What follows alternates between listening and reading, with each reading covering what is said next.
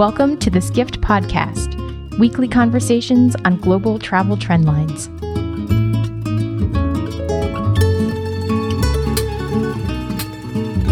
This episode comes to you in partnership with MasterCard. Today, we're discussing how to create the smarter city for tourists and locals alike. From digital payments to data driven transportation solutions to seamless travel, cities offer the ultimate platform for improving the quality of life for tens of millions of people. I'm joined by Hany Fam, a 20 year veteran of MasterCard and its president of enterprise partnerships, where he is focused on bringing the company's network, analytics, products, and solutions to areas outside of its traditional payment sphere. We're also joined by Seth Schultz, the Director for Research, Measurement, and Planning at C40 Cities Climate Leadership Group. C40 is a 10 year old network of the world's megacities that are committed to addressing global climate change. I'm Skift co founder Jason Clampet, sitting in for host Hannah Sampson. With me is Skift senior editor and Smart Cities groupie Greg Oates. Can you talk a bit about the the creation of C40 and, and, and the goals?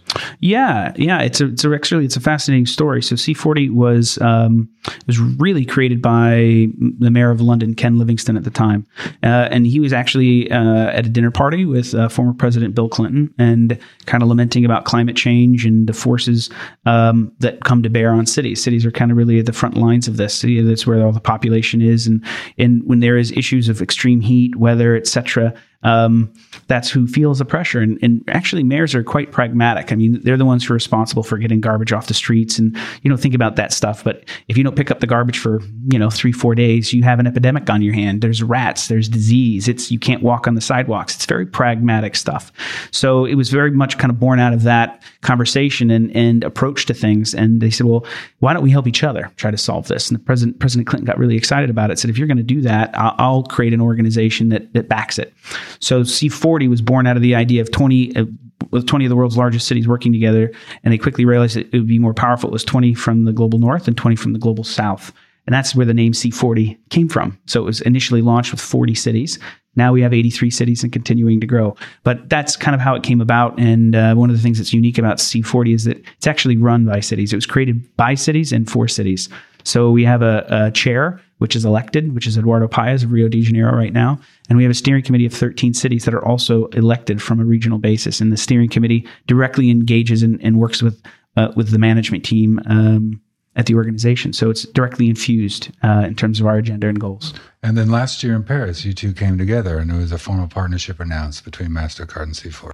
Yeah, we did. Um, we're really excited about it, actually. And, uh, you know, Seth was saying something earlier today that I, I, really like. And he was saying, you know, people have asked how do two companies that, uh, two organizations that, you know, prima facie look so different.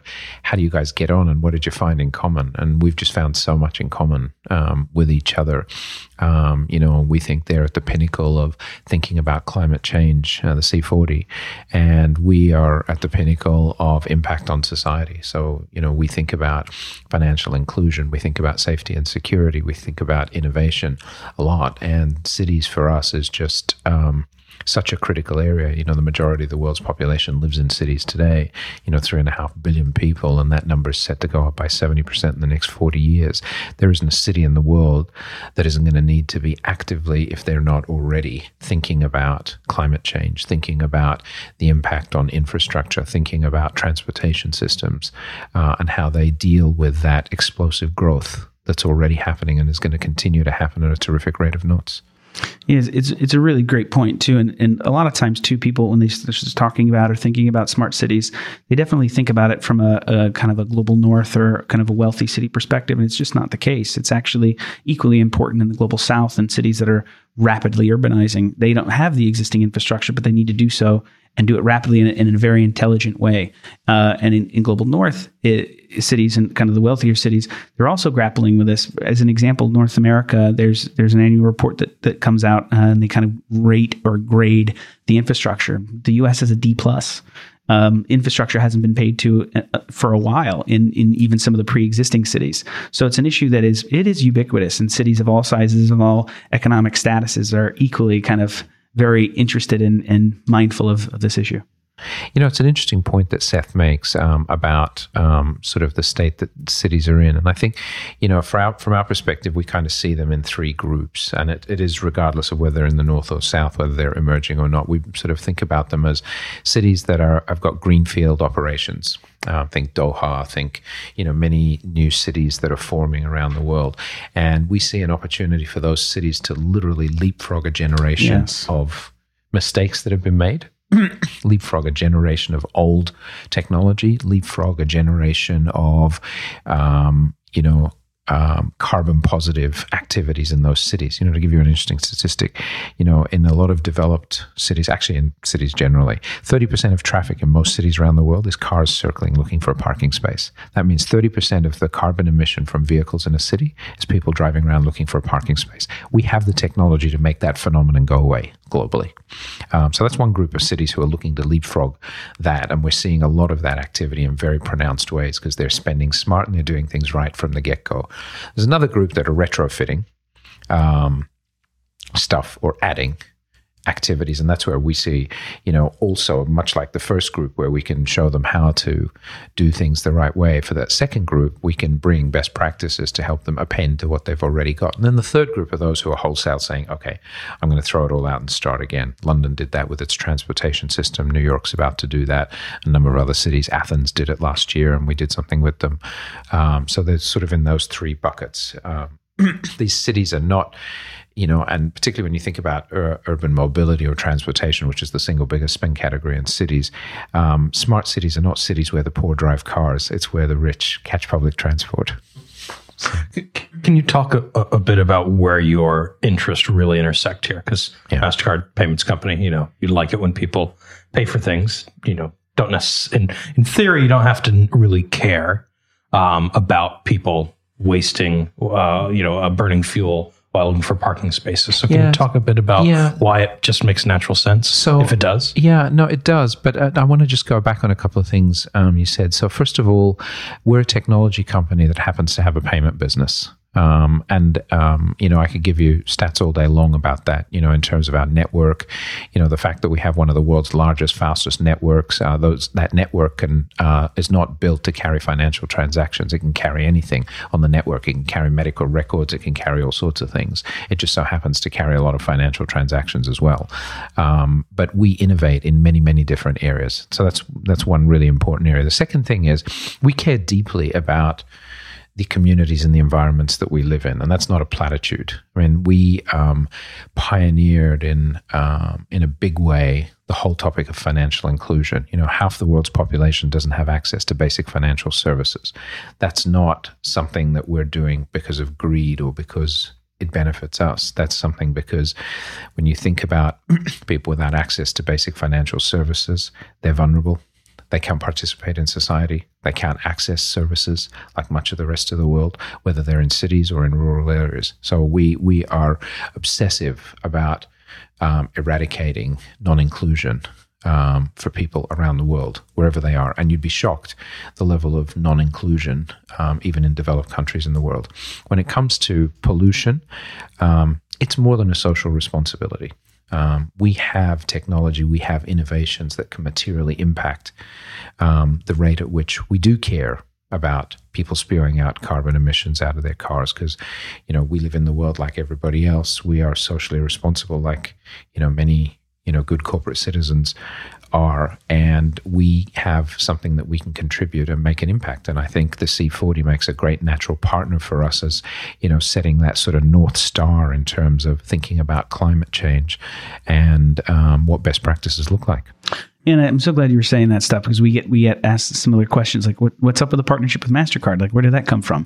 And I, I think it's just nobody kind of knows what you just so richly kind of explained. But I would add one other thing too that we were just mentioning before.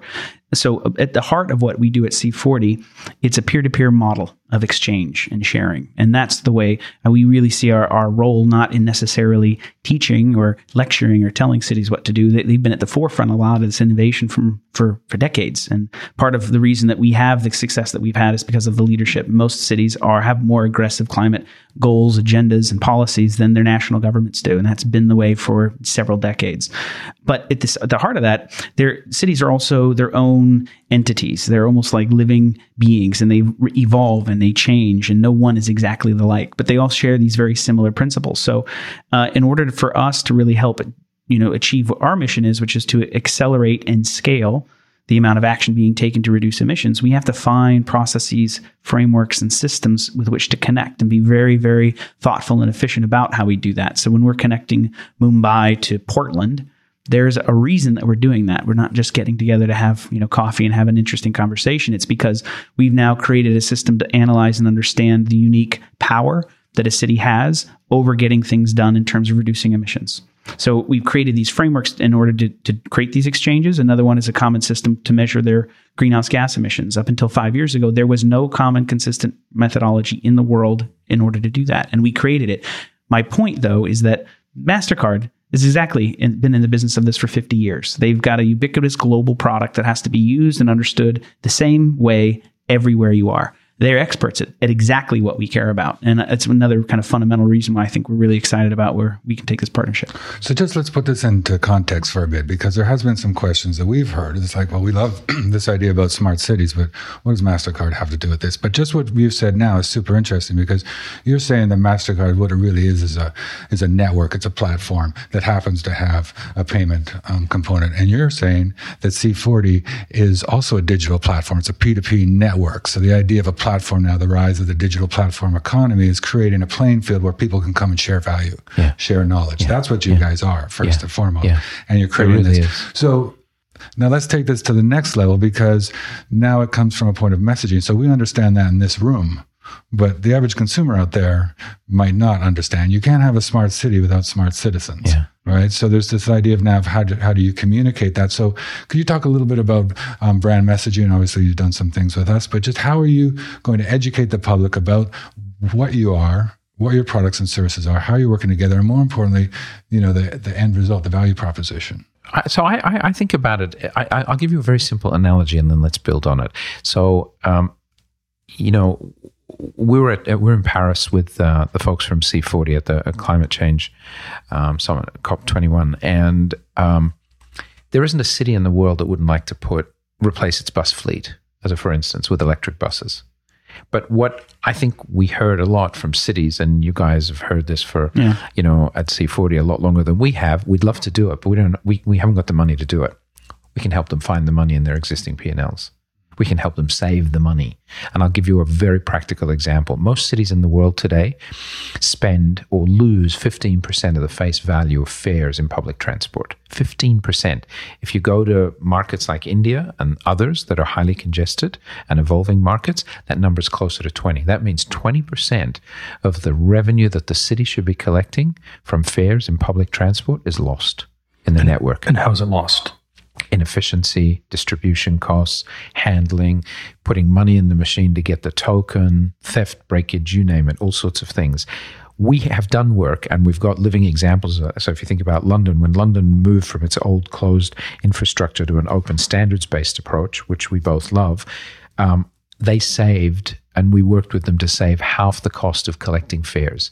So that's, if you think about a pyramid in the bottom layer, we can show a city how to save half of its costs around public transport. That's money that in the C40's dialogue with those cities can be distributed towards improvements in the city's um, uh, carbon reduction strategy.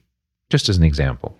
Yeah, and, and just to I think that's spot on. And I think to build on that, and, and to, to your question, um, you you do have to work very hard and, and cities are in the business of people. They are it's a it's a conglomeration of people and you need to communicate to them. Um, my old boss rick fedrizzi who's the ceo of the us green building council when he, he had this line and he used to say you know a, a prius and a hummer are engineered vehicles to to get to do very different things and to get very different gas mileage. But you could drive the way you can drive them and operate them actually can yield almost the exact same gas mileage so it, it is user you it's up to the individual on what you do and how you do it and why. So you do need to articulate this. You do need to explain this. But there's also something that, which is un- understanding how cities work and whether something needs to be kind of done by the individual or whether it's a passive policy. What's really interesting to us about about Mastercard and that type of technology is is that is some of that get, becomes passive. You don't have to make a conscious decision. It's built into the systems that you're using. So it makes the decisions and the communications much easier to understand and it simplifies it. And the, the individual person who's having that experience, it's simpler for them. So this is where you can get some real successes. And I think part of the issues around smart cities, and I think the industry at large has been really tied around the axle to this. I can't stand that phrase, smart cities.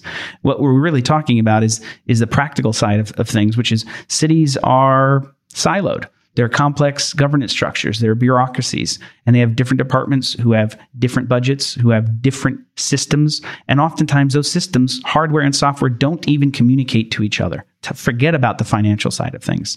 So, and the cost of, of implementing or, or retrofitting these systems are billions of dollars and it'll take years and years to achieve. So in a city that's looking at the, that type of hurdle with those types of issues and those types of costs, they become it be, the problem becomes intractable. What do you do? How do you do it? Where do you start? So it's this it's it's kind of collaboration with the private sector with types of opportunities, technology, systems that can leapfrog some of these challenges and hurdles that will change the game. It, it, it, that that is where what what we're really talking about here, and that's when it gets very exciting and very enriching. And I think you you said it very well before. We're looking at how to leapfrog not just the the mistakes from the past, but the current situation and cost barriers that cities are are facing, while at the same time seeing a huge influx of people into those cities and an additional pressure onto those systems. So they, it can't wait. You have to figure out how to solve them now, and that's where we need a lot of outside of the box type of thinking. You know, I really agree with uh, Seth's comment, and I want to build on it because he's made a really great point. It, the city, um, with its infrastructure, has big hurdles to overcome. You said billions of dollars, and I agree with you. Um, so, but there are cities that are making those decisions. They're few and far between. What we do is we build the interconnects between the cities and between the um, solution providers and partners in those cities today. So if you think about companies like Cubic Systems out of San Diego, Cubic runs TFL in London, they run Sydney, they run Chicago, they run New York, who's about to replace their whole architecture, um, LA, and a number of others. Masabi out of London, a strappy little startup, very different end of the spectrum. They have a different technology. They're historically competitors. We've found a way to bring those partners together. Parkeon in the parking space I mentioned earlier, you know, that example. Um, and what does that mean? That allows us to integrate these disparate systems in cities. So at the city level, one of two things can happen. The city says, okay, I've got religion. I'm going to go to this open platform and I'm going to use that. Another city will say, I just made an investment decision, good or bad. I, let's not comment on that today. But I made an investment decision. I've got a depreciation curve that I've got to live with for some years to come. We can bridge those two things for them. Um, and that, that, that becomes very powerful. The C40, through its influence with cities, is able to share that and say, if you're going to make a change, think about it this way. If you need to make a change, here's options of how to think about that change. And more importantly, here's how you integrate these things. You know, one of the things we've done together and, you know, what we've brought to market is a commitment to actually build a city's mobility best practices framework. So, working together, uh, we're actually going to do that. So, that's on the city side. And that manifests itself candidly in, in three areas. Um, at the top of that, at, at, the bottom is what I said earlier about saving money on fares that helps pay for stuff. You know, uh, yeah, critically important. important. Critically important. Um, at the top of the pyramid, um, we call it active demand management. So. Uh, and I'll, let me bring this to life for you today. Um, every transport system in the world is sized for the peak of peaks. If it doesn't work at the peak, it's broken. Um, we've done research that says if you're able to nudge five to ten percent of the commuters off the peak to the left or the right, just by minutes, um, you can push the capex curve for a city out by two years. For a city like New York or London, it's huge, or Mumbai or Delhi, the interest saving on that alone to the city is over $150 million a year. That's massive. That's net new money that wouldn't have been possible without even thinking about changes to the infrastructure. Now, when you change the infrastructure, you get a multiplier effect. So that's at the city level. I think you know, one of the interesting things we should talk about is what, what what's the consumer experience of this? You asked the question about mm-hmm. how we're going to tell the world. So the consumer experience, candidly for us, is how do I get you from A to B in the most efficient manner, respectful of your carbon footprint in the city, but really as a consumer, you you know, we hope more and more people are enlightened to their carbon footprint. But really, if we can take the friction out of the system and get you from A to B through multiple modes of public transport efficiently without you having to stop and say, I need a different ticket to get from Long Island Rail onto the subway, and I need something different to get in a cab, and I need something different to get on the bus. If we can take that friction out and make it easy for you to do that, that by itself is going to make your life better. We all know what this feels like. This is an everyday phenomenon for, for all of us. This is not a conceptual idea. Um, and the impact of that is going to be fundamentally a reduction in greenhouse gases and, and global warming. You can hear the second part of this conversation about smarter cities next week when we discuss bike share programs, smartphones as rail tickets, the death of the central business district, and more.